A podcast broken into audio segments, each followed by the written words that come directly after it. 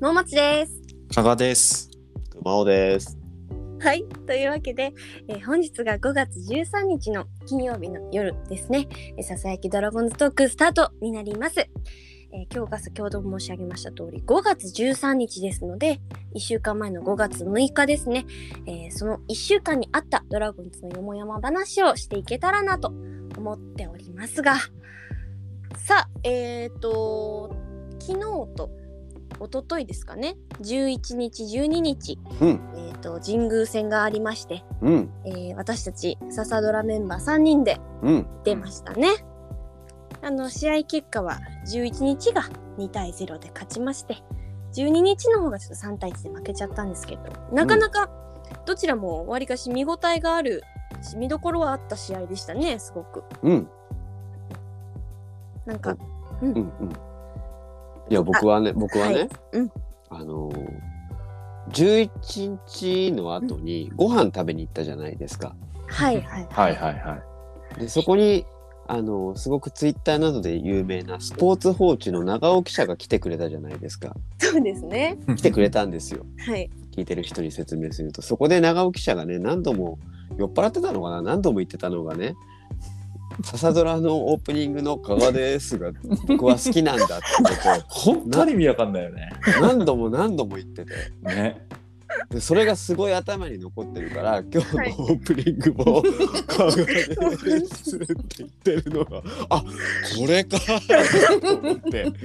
ごめんなさいね聞いてそうるそうそうそうそうそうちょっとね半笑いもう笑いこらえながらになっちゃいましたけど そうそうそうそう。いやいや、もちろん試合のことも後で話しますけど、まず最初にそのことだけをお伝えしておこうと思ったんですね。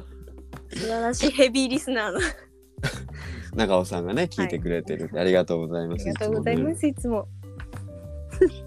す。そうね、見応えありましたよね。そうですね、あのー、とまあ11日に関しては5回まで岡野くんがノーヒット、ノーヒットノーランノーヒットノーラン。そうですよね、ノーヒットノーランで、12日はもう先発が、この間育成から支配下になった上田くんだったので、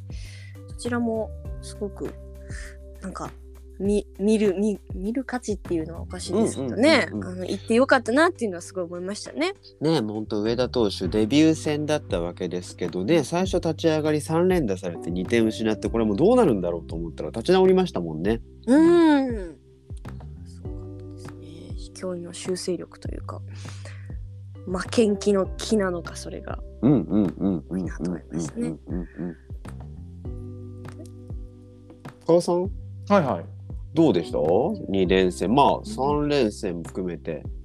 そうっすね。なんか、まあもうい今のメンバーだとこういう勝ち方なんだろうなっていうのをすごく実感ししましたね。まあ、まあ今日の試合も含めてですけど。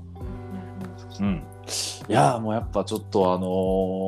ーね、先週のこの放送ではもう僕と熊尾さん結構浮かれてた、浮かれてたと思うんですよね。確かにうんそう、あの、大野雄大の回答のちょ直後うんで、しかも決めたのが石川隆也みたいなうね。んうんまあなんかそれで、ああだ、こうだ、喋ってたんですけど、ええ、一週間、そのなんだ、週明けにやっぱちょっときつかったんで、うんうんね、そうそうそう、前提としてね、そう、木の拓、うん高谷がまずいなくなり、うんで、次の日から平田と鵜飼もいなくなりみたいな。うんうんそれを前提にやっぱ戦うっていうのはやっぱ大変なんだなっていうのは思いましたよねうんやっぱり見てていやだからあのここまで2勝2敗っすか、うん、ここののこねのねうん関関東シリー東ズ六ねそうはい関東六6連連戦戦いや、まあ、よくやってると思いますよ本当にうん間違いないで頑張ってるなとす思間違いないですね。うんうんだって大野さんのねあのスーパーピッチングがあっうんてしかも勝ってその試合にうんでえー日曜日の試合は石川昂弥さんと鵜飼君がホームラン打ってるんですよね。そうだ、そうだ。 1週間も経ってないんですよあれから。うんうんずいぶん前のようにずいぶん前のように感じる本当にであの試合はまあ負けちゃったんですけどもう未来は全然明るいとこれはここからさあ来るぞと思ったら、その今言ったねまあコロナしょうがないことなんであれなんですけど、うん離脱してしまうしかも大島さんも故障でいないまあ今、えー全体練習2軍で合流っていうニュースがありますけど、うん大島さんもいない京田さんもいない、うんいろんな選手がいない主力選手がない状態ではい。でピッチャーも岡野君うん。うん全未勝利今年未勝利去年も未勝利かそうですね。上田君に至っては本当育成から支配下登録されてすぐに先発うんで超ねあの打たれるもうあり手に言うと打たれる神宮と東京ドームでの試合、確かに。 月曜いきなりねうん月曜日のラジオで中村武史さんがこれ6連敗するぞって言ってたんですよ、ね、えー、そうなんだ。そうなんですか。おかしくないっていうね話でまあまあ僕らもうっすらとはもうそういうちょっとねネガティブな気持ちはなかったわけでもないんだけど、うんそうでもねももちさんこれ頑張ってるよねみんなねいやー頑張ってると思いますね。あのー私は特にやっぱりキャッチャーって他のポジションに比べて出るチャンスっていうのは少ないと思うんですよ。うんただそれそんな中でもあの神宮球場っていう小さい球場で、えーヤクルトを2日連続で0点に抑えてる石橋くんですね。すごい彼はうん素晴らしいと思います、本当に。いやーまたこういう誰かがねピンチっていうかいなくなるとこうしっかり次の世代が出てくるっていうなんかもうそういうドラゴンズを見てるだけで嬉しいんですよね未来がうんまっちいです、彼のおかげで。全くだねだから桂選手も怪我故障でいないわけじゃないうんそうですね、うんまあ第二捕手と言われてた桂さんも、そうですよねで、えー去年キャッチャーやってたアリエルうん、郡司、うんこの2人もまあ今はほぼ外野専業ですよねうんで山下選手今2軍にいますけど、えーまあほキャッチャーはもうしないだからもちろん石橋選手は、えーすごくプロスペクトですよね加賀さんやっぱり、そうですね。すごいプロスペクターと思いますよ。だけどやっぱなかなかチャンスがなかったでもこれは結構千載一遇のチャンスですよねそうですねう。ん今、これが最大のチャンスかなと思いますよ。それでいてね今桃地さんが言った2試合きっちりはいゼロに抑えて勝利をもぎ取ってる、そして、なんならちょっと長打も出て今日は巨人戦負けちゃいましたけどタイムリー打ちましたね、ええうんそうそうそうよかったものすごいいいよねああいいですね。このまだだって21歳ですもんね。ジャガじゃー若若ジャガですよあ若者が新じゃがじゃなくて若じゃが新ですジ若ャガ新ジャガ新ジャガ新ジャガの方が綺麗だったご めんそうだからねこう若い力ってすごい出てきてるんだななんかこうピンチになってもう結構うわもうだ今までこうなんか選手層が薄い薄いとも思っていたしなんならねやっぱなかなか補強もできない中で大丈夫かなと思ってる時もあってそこにこう主力選手活躍してる選手に限って離脱なんで。うーんそうですね。うんね、石川昂弥選手、鵜飼選手ももちろん2人とも去年試合に出てませんでしたけど、まあ鵜飼選手はもちろんいなかったんででも今年に限り、ままあ、もう2人ともポイントゲッターじゃないですか。うんそうですね。要ですよね長距離の。ね相手もすごい警戒してると思うんですよね相手のピッチャーも。だけどその残されたメンバーで今2勝2敗ですから頑張ってますよこれ。ううーんうん加賀さんどうだった他にポイント。そうですね。あとはやっぱり外せないのは4番の交代じゃないですか。あー今週は。そうだついに、ねついに動いた。。そうビッシュの聖域4番がついに。ねこれも長尾さんがね、ミーティングしてるってツイッターで撮ってて、これはもしやと思ったら本当にそうだったみたいなね。うんうんうん6番に下げると。うんうんうん。でもアリエルが調子いいんですよね、バッティング今ね。そうですうね。んうんヒットも出てますからね、あのんもちろんいいところで、えー神宮では2本ホームラン打って、両方とも決勝点って素晴らしかったんですけど、あーそうだそうだ。ううんん。そうヒットも出てますもんね。そうですね、そうですね。で、まあ、かえってね、ビシエドが6番とか3番打つようになって、ちょっと今日、ホームラン打ったのかなうんはいそうですね、ホームラン打ちました。うんちょっと奮起して、いよいよなんかちょっと、自分もそんなうかうかできないってやっと気づいたのか、うんうんうん、なんかちゃんとやるようになってきてて、これはこれで、うん、やっぱね、あの、今年、まあ、立浪政権はやっぱ即断即決ですよね、うん割と。うん即断即決するとこは結構多いなと。あうんの、大島をレフトで使うとかも、うんうんあーうんそうですなんねかね、まだ3年、4年、まだ後あんじゃないのとかって言ってたことを、もうオープン戦やホーム開幕戦でしれってやったりとかね、うんうん、そうそうそう、そういうこともやってるので、まあやっぱほぼ正規ってないなというか、まあ純粋にやっぱね、勝つためにとか、まあ戦える、ちゃんと戦える人を並べるとか、うん割とその原理原則にのっとった、なんかマネジメントをしようとは、まあ特に野手については心がけてるのかなとうん思いますよね。うんうんうんうん投手陣もねやっぱりその配置転換みたいなこともあるわけ、うんあったじゃわけじゃないですかここはまあ落合、はいね、うんいい落合ヘッドコーチの手腕なんですけど、はい、ねえだって開幕の時に想定してたやっぱり投手がね岩崎投手がいなくなっちゃってさあどうするって言った時にねうんまあ今日打たれちゃいましたけど清水投手山本拓海投手がうんうん。神宮でもめちゃめちゃ頑張ってましたよ。頑張ってましたねそうだねうん、でまあ今日ちょっと東京ドームで課題が出たかなと思うところもあったんですけどね。そうだ。うん。うんうん、まあやっぱ2人ともフォアボールから失点してしまったんでうんそうそうそうそうそうそうそうですねこれはね桃地さんやっぱ立浪監督もちょっとおどうなんでしょうかねあかんやんっていう感じなんですかね。うんフォロールあかん よ ありがとうええありがとうそれそれを求めてた、ごめん振られると思いま した。ありがとうございます。振りがちょっとぎこちなくて申し訳ない。そうそうなんかねやっぱりまあコロナでドカンとダメージが来てでまあその後ちょっと昨日今日と2つ負けてしまったんですけどやっぱりいいところいっぱい出ててそんなになんか悲観することもない感じかなこれでみんな帰ってきたらすごいことになるなみたいな感じですよね。そうそうそう。それが待ち遠しいんですよね。うんそうんうん完全体に。まあ交流戦開幕の頃にはある程度帰ってくるかなみんなって感じですね。だうーん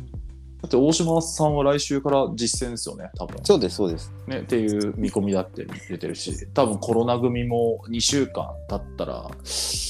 まあ戻ってこれる人は戻ってこれるんじゃないかな。いや無症状なら戻ってこれるでしょう間違いなく。そうですよはいね、みんな無,、ね、無症状って話ですもんね。そうだそうだ、うんうんうんうんなんでちょっと、やっぱこの2週間がやっぱ踏ん張りどころ、前半戦の。うんうんうんきっとねそうそうそう、だから、まあ、とりあえずね、冒頭ビジター4戦を2-2で来てるのは、まあ悪くない。うんで、5割キープ。そうね絶対的にそうね。明日、明後日、高橋宏斗君、柳さん、今日ちょっと大野雄大さんで落としてしまったんですけど、うんここ2つね、えーせっかくだから欲を出して、やっぱ勝ちに、当然行くはずですけど、いやーかもうもちろんか勝ち切ってほしいですよね、やっぱ。そうですね、そうですね。やっぱり、あの、ヒロトもね、ここでもう、ここは多分あえて巨人戦っていうのもあると思うんですよね。うんうんうやっん。ぱり、大野、高橋ヒロト、柳うんすごいローテだ。そうそう、あのロマンしかないですよね。そうですね。この並びね。そうそうそうそう。ニヤニヤしちゃう ニヤニヤしちゃう。もうあの先週ぐらいに、やっぱ連休中にそういう予想を立ててた時に、やっぱちょっと一人でニヤニヤしちゃいました ね、これもしかしてあんじゃないのつって。夢のようなのうねん、うん。そうそう名前そのう。並びねえそう。だからちょっと明日のヒロとは期待してるんですよね。あうんーまあ相手もシューメーカーでなかなか手強いとは思いますけどそう。負けそずうとそうそう。ねえそう負けずと。はい、ええそうそうそう。ガチガチの投手戦ややるぐらいでそうですね望むとこですよ。うん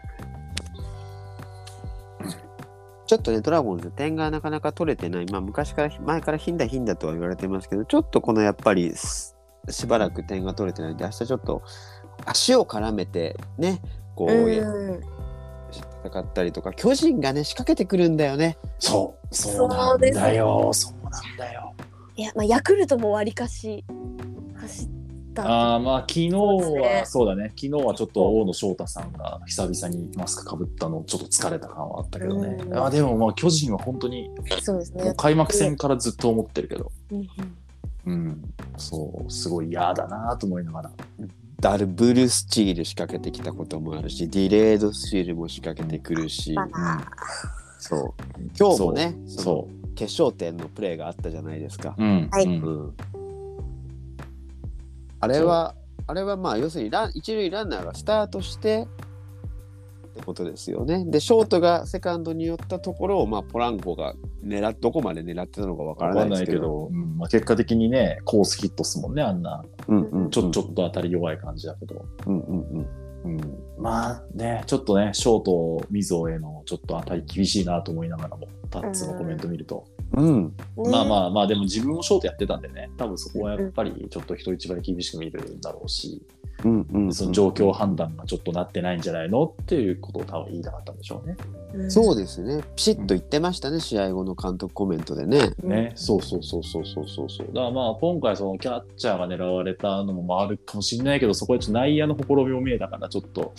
明日以降をね、そうそうやり返すみたいなところはちょっと必要だよなと思ってはいる。特にこうドラゴンズ今ちょっとやっぱり若い選手が多い分だけ、ちょっとそこを原監督こうインサイドワークでこうついてくるみたいなことをし,、うんてきてるのかなとも思っちゃいますね。ああ、そうそうそうそう。そのフィールドにいる選手たちもそうだし、多分これ、なんなら立浪監督、まあ、新人監督はね、言うても、うんうんうん、になんか洗礼を浴びせてるような。確かにあーそうね。うん。その、そういうのもちょっと感じたりはしつつ。そうそうそうそう。でねそのまあ溝脇君に結構は立浪監督厳しいこと言ってるなと思ったんですけどうん。あのほら桃地さん我々にももう一人か桃地さんが監督と呼んでる人がいるじゃないですか。あーいいんですかその話を。あいいいいあもういいいいと思いますよ。それ別に隠してないはずなんで。はい。あのね私たち12日の試合は、えっと、私たち3人ともう一人あのボーイズメンの辻元さんと一緒に見たんですよね。そうなんですよ。辻元さんが神宮球場でそのドラゴンズの試合をまだご覧になったことがない。あどうしあたれ初めてだったんですか、そうなんです。それはもうぜひじゃあ一緒に行きましょうってお誘いしてちょうど今日あ、えー12日東京でお仕事があると言っていたんで、えー調整して。ね、チケット取って、ね、4人で並んでうん見。たんですよね。ううんん。どうでした桃地さん辻元さんのこう試合中のコメントはずーっと喋ってるじゃないですか辻元さ ん。本当に野球のことだけただただもうずっと実況されてるんですけど うんこう例えばなんかちょっとカウントが悪くなったりうんなんかちょっと雲行きが怪しくなった瞬間にパッと、いやここで出ちゃうと多分この後レフト線の方に引っ張られる可能性もあるからみたいなのをおっしゃるんですよ。うんううんんうん。でそれが当たるんです よ。ツージーさん当たるんですよ。めポジショニングとかめちゃめちゃ詳しいよね。そうそうそうそう。結構締め出したなとかめっちゃ言ってて。加賀さんずーっと二人で喋ってたもんね。そうですね。そうそう。多分まあ、ご存知ない方はもしかしたらいない、いるかもしれないんで言っとくと、辻本さんは、あの、一律岐阜商業、うん市議賞で、がっつりちゃんと野球やってた方なんで、うんまあ、そこら辺のことは、まあ、当然精通しているわけですよね。うん、でそうそなうんならもうそういうところを結構重視して野球を見てらっしゃる、で、そううん今も一度野球は怪我故障で断念されたんですけど今は草野球に情熱を燃やされていて、うんえー名古屋でチームに7個入ってるっておっしゃってたかな。あ、そうそうそうそうそう。そんなこと言ってた気が する。で、一回、そう、一回僕もそう、東京で辻元さんが、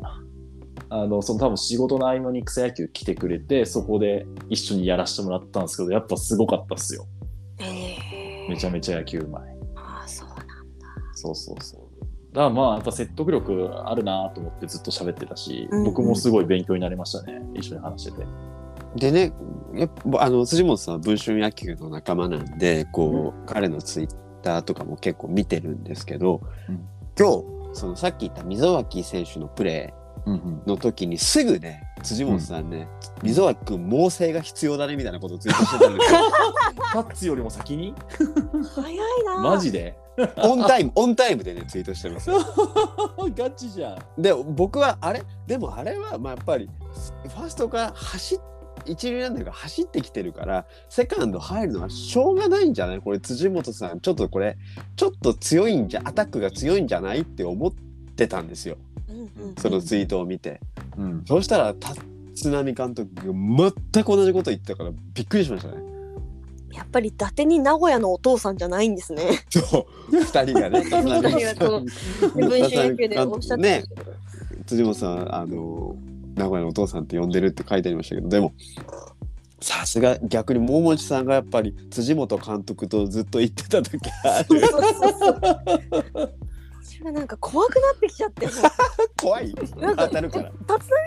隣にいる のかな。あまりの鉄中さに的中してるよねバシバシと。バシバシと、いやいい体験をさせてもらいま した。本当にありがとうございます。そうそうそうなんかねあの神宮2日間面白かったですねいろんな人が現れてねあ あ、そうですね。いろんな人ね。そう長尾さんも現れてあの辻本さんも現れてあと、うんあのフリーアナウンサーの立谷遥さんも現れてね面白そうですね。そうですね。ね面白かったで面す白かっね。た、面白かった。うんそうもうその話が僕は今日はしたかった。いや違うじゃんその通ーさんの話ですね。辻本さんの話がしたかった。面白いやっぱり一緒に見ると面白いなって。面白かったですね。辻本さんもでもやっぱりなかなかなかなかってことはないけどこうドラゴンズのことをすとか野球のことすごい詳しい人たちと一緒に見るのめっちゃ楽しかったですって LINE 来ましたから。いやー、ありがたいっすわ。えねえ、そんなことを言ってーもらえ雨るのなんて中。そですねそう初めての神宮が雨っていうね せね、いきなり屋外の洗礼は見ましたね。洗礼を浴びましたね。はそうう。だってピタピタパンで帰ったわけでしょ、名古屋まで。そうですね。終電気にしながら帰られてま した。すごいな。すごいなー本当に。本当に野球好きなんだなと。うん、うん。桃地さんもねいつもはあのほら雨具を持たない女として知られてますけど。あ、 そうなんです。見かねたあの熊尾さんからポンチョをいただきまして。あのドラゴンズポンチョね発売中の、はいうんございます。 あの神宮球場の三塁側のあの外のねドラゴンズの、えーレプリカユニフォームとか売ってる売店で、えー雨の日雨の予報が出てる日はドラゴンズポンチョって販売してるんですよね。はいはい、そうですね。そうそうそれをねあの桃地さんにこれを着なよだって もう行ったら一人でなんか雨濡れてなんかいつもき全くその快晴だった前日と全く同じ ユニフォームとドアラのピンクの耳つけて濡れてんすよ周り全員周り全員カッパ着てますよポンチョ着てるのに、 そうですね。傘はもちろんさせないんでねあんな狭いところで、うんうん。だからもう見かねてこれ着なよって言ったらどうでしたポ初ポンチョあのポンチョ来たら雨降らなくなるんです ね。すごいすごいですよこれ。いやーポンチョ発明した人に本当に感謝したいなと思うぐらいあったかかったですね。人類は100年ぐらい前から気づいてる よその事実私はまだ気づいてなかったんでいやーすごいよねえなんか試合は負けましたけどあったかい気持ちで帰れ ますありがとうございます本当にそうだねそうよかったよかったもう次からはぜひ使ってくださいこれあのやっぱり関東でねあの神宮球場とかハマスタで試合見る人はもうひドラゴンズファン必須だと思いますからねポンチョうはんうんうん。これ1個持ってた方がいいですよ本当にうんここくんも来てたもんねあ僕もはい、来てましたよ。ねそうあそうったかい、僕もあったかい気持ちになりながら。さ3人でドラゴンズポンチョかぶって見てたんですけど肝心の後から来たあの一番体をいたわらなければいけない芸能人があのフードだけで見てらっしゃったんですね。 強いうん強申かっ。したい訳申し訳ないことをしたなもう一個買っとけばよかったと思い思ったんですけどね。や、でも、まあでも、なんか元気に今日イベント出てる写真見てよかねえった、よかったと思って。あああすごいねあの人はもう辻本さんもすごい真冬に氷点下0度ぐらいでの場所でソロキャンプとかやってるんでもう寒さとか雨とかにめちゃめちゃ強いやーそうあですねー違うわ、ちょっと違うわ、やっぱり。体のつ作りがやっぱ違いますね。ね、違う違う。うんいやなんか、フィジカルが、うん、フィジ。フィジカルが違う、やっぱり。うんうんうんまたね、あの、インタビューしますんで、文春野球で、あの、どんなお話面白いお話が出てくるか、ちょっと楽しみにしてほしいと思うんですけど、あー楽しみはい、僕は明日の10、土曜日ですね、14日の午前11時に文春野球、久しぶりに登板します。お僕の記事を書いたものが出ますんで、おそちらもぜひご覧ください。監督当番ですねそうですお願ねい、します 文春野球のね仕組みね仕組みってことでもないんですけど文春野球のドラゴンズ班の仕組みとしてあのほら若狭アナウンサーとか長尾記者とかカルロス矢吹さんとかその、えー辻本さんとかが書いた記事はご本人がそのまずうんその告知をして監督の僕も告知するっていうその2つからこう告知していくんですけど監督が書くとねみんなあんま告知してくれない。そうなんですだからその俺俺俺しか言っ誘誘導口が一本になっちゃうんです一ね。本になっちゃうんですね。皆さんの接点がね、一個になっちゃうんです。まあ、しょうしょうがないですよね。その若狭さんとか長尾さんとかも会社の、あのうんアカウントを運用されてるんで、基本的にご自分のね、あのことだけしかできない。あんまり自由にね、できないんですよ。うんうんうん うんしょうがないんですけどうん。なので皆さん助けてくださいということでね、ぜひよろしくお願いします。気持ち悪いもうこれすでに公表されてますけど、明日何でしたっけ、熊尾さん。はい、あの、うんもうタイトル出てますけど、えー名古屋でね、あの、アリエル・マルティネス、今ちょうど活躍してますけど、彼と親しくしている、えー会社員の方ですね、すごい一般の。年聞いたら僕と同い年50歳の方だったんですけど、えー偶然知り合って、えーすごくそのプライベートで仲良くなって、まあ、コロナなんでなかなか会えない中、えーいろいろそのアリエルの一家をお世話してるなんかやっぱり球団ってもちろんもうお世話してるんですけどプライベートの細かいところまではねそこまで、えーしないんですよね。えー例えば何が食べたいとかあの本当にや本当にちでも大事ょなそういうこちとでょすよねちょっとしたことから、普段の生活からねその方は海外での不妊生活が長かった方なんで、うん海外でやっぱり現地の方にすごく優しくしてもらったことがすごくあの仕事をやるその支えになったっていうことをおっしゃっていて、うんそれが、まあ、ドラゴンズももちろん大好きなんでそれができる、えーようになればいいなと思ってなんかそういうことを外国人選手特にキューバから来た若手3人ですね、うんえーアリエルライデルジャリエル3人とも同じマンションに住んでるらしいんですよ。うんうんうんうんなので、えーすごく親しくされてるっていうことで、えーまあ、その顛末みたいなことをね、えー交流してる様子みたいなのをちょっとお話ししてもらいましたんで、ぜひぜひ読んでください。楽しみにしていやー楽しみ温かい物語ってタイトルになってますね。そうあありがとうございます。そうなんですよ。あいいいいお話だと思いました。で、その会社員の方はね、実は僕のほいほい。いとこのうん、同僚っていうか後輩なんですよ、同じ会社の。おはーそんなつながりが。そうなんです。僕、名古屋に帰って、いとことお酒を飲む、年上の、一回り上のいとこなんですけど、あの、お酒飲んでた時に、なんかドラゴンズの話になって、なんか記事書いてんだってねっていう、ああ、そうなんですみたいな話してたら、なんか俺の、あのー後輩にも、あり、仲、なんかドラゴンズの選手と仲いいやつがいるよ、誰ですかって聞い たら、アリエル、えや、アリエルみたいな話で紹介してもらって、お話をさせてもらったような感じなんです、い。ね。いやー僕そういうね偶然ってあるんですねそういうね。そうそうんん偶然って言えばその人とアリエルたちの住んでるマンションっていうのはまあちょっと離れてるんですけど、その人が住んでるマンションの目の前のマンションにはビシエドが住んでるんですってえそうなんですかまた近所で会うらしいんですよ。もう使うコンビニ一緒みたいな感じですよね。そうそうそうそうそう本当で立ち話するらしいですよ。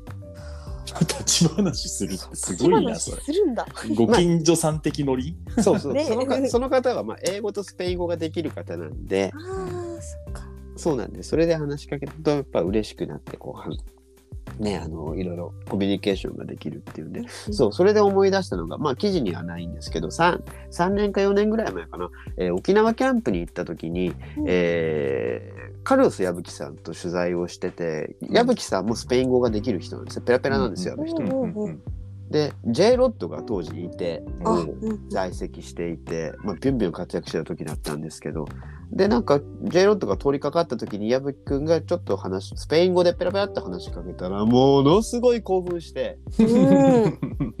なかなかそれはルイスさんとか通訳のね、うんその同僚とかはいるとは思いますけどなかなかスペイン語でしかもなんか話しかけてきて応援してるよっていう人っていないみたいですよね。ああそうなんだな。でやっぱそれが異国で、えー活躍すあのしプレーをする、特に若い選手ですよね。うんうんこれってやっぱちょっと心細かったりホームシックになったりいろんなことがきっとあるんだろうなっと思っていてうんうんでね特にキューバ政府から派遣されてって言ったって別にキューバ政府が何をしてくれるわけではないわけじゃないですか、うんうん名古屋の場所で。うんって行った時になんか偶然知り合ったそういうおじさんが優しくしてくれてスペイン語でみたいなしかも別にね見返りを求めるわけでもないみたいなことがあると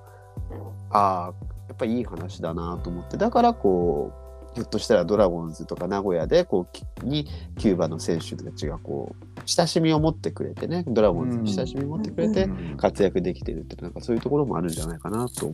思いながら聞いてましたねい。やーなんか素敵な形ですね。ねえうん楽しみですね。うん、ほとんど喋っちゃったあれ、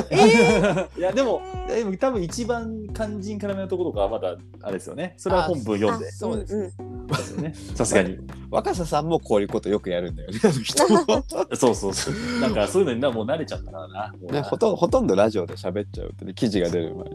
そうそうそうみんなあの記事を読んで、あこれよよこれ聞いたことあるわって いうリアクションがいっぱいツイッターでつくってことはよくあるんですけど。そうそうそうそうそうそう。いやーいやいいじゃないですかいいじゃないですかまず知ってもらうことが大事ですよそうそうそうそうですよ。ありがとうございます。あの、今はね、ももちさんともちょっと進めてる企画もありますんで。そうですね楽しみ楽しみちょっとねいいろいろあってなかなかちょっとあれですけど。もちろんもちろん、ぜゆひねっくりゆっ今シーズン中のどっかではねあの実現して発表したいんではい、はい、ぜひぜひよろしくお願いします。加賀さんもフレッシュオールスターもあるんでフレッシュオールスターってのはあの新しい原稿を集めるやつですけど、はいはいねはい、ねネタがあったら一発お願いします、いやーフレッシュオールスター前回本戦の一個下だったんでねそううかんあそこにねほら本戦に6本ぐらい出てくるじゃないですかそうそうあそこにやっそぱうです毎回ねなかなかドラゴンズの記事が出てこないんであ前チアリ前ーはダねーの方、R さんのね R 記さん事がが出てそうですねそうそうそうサチモスさんとか滝川さんもそのそこからですもんねうんそうですねそうですねもっと、えードバッと出てくるようにちょっといろいろし仕掛けていきたいと思いますんでうん僕は選考には1ミリも関わってないんですけどね、 そうなんですか。まあ、外部の、あでも、あの応援はできますんでうんはいじゃあどうですかあとなんかあそうだ桃地さんじゃあ YouTube の告知をああいつもありがとうございます。えっと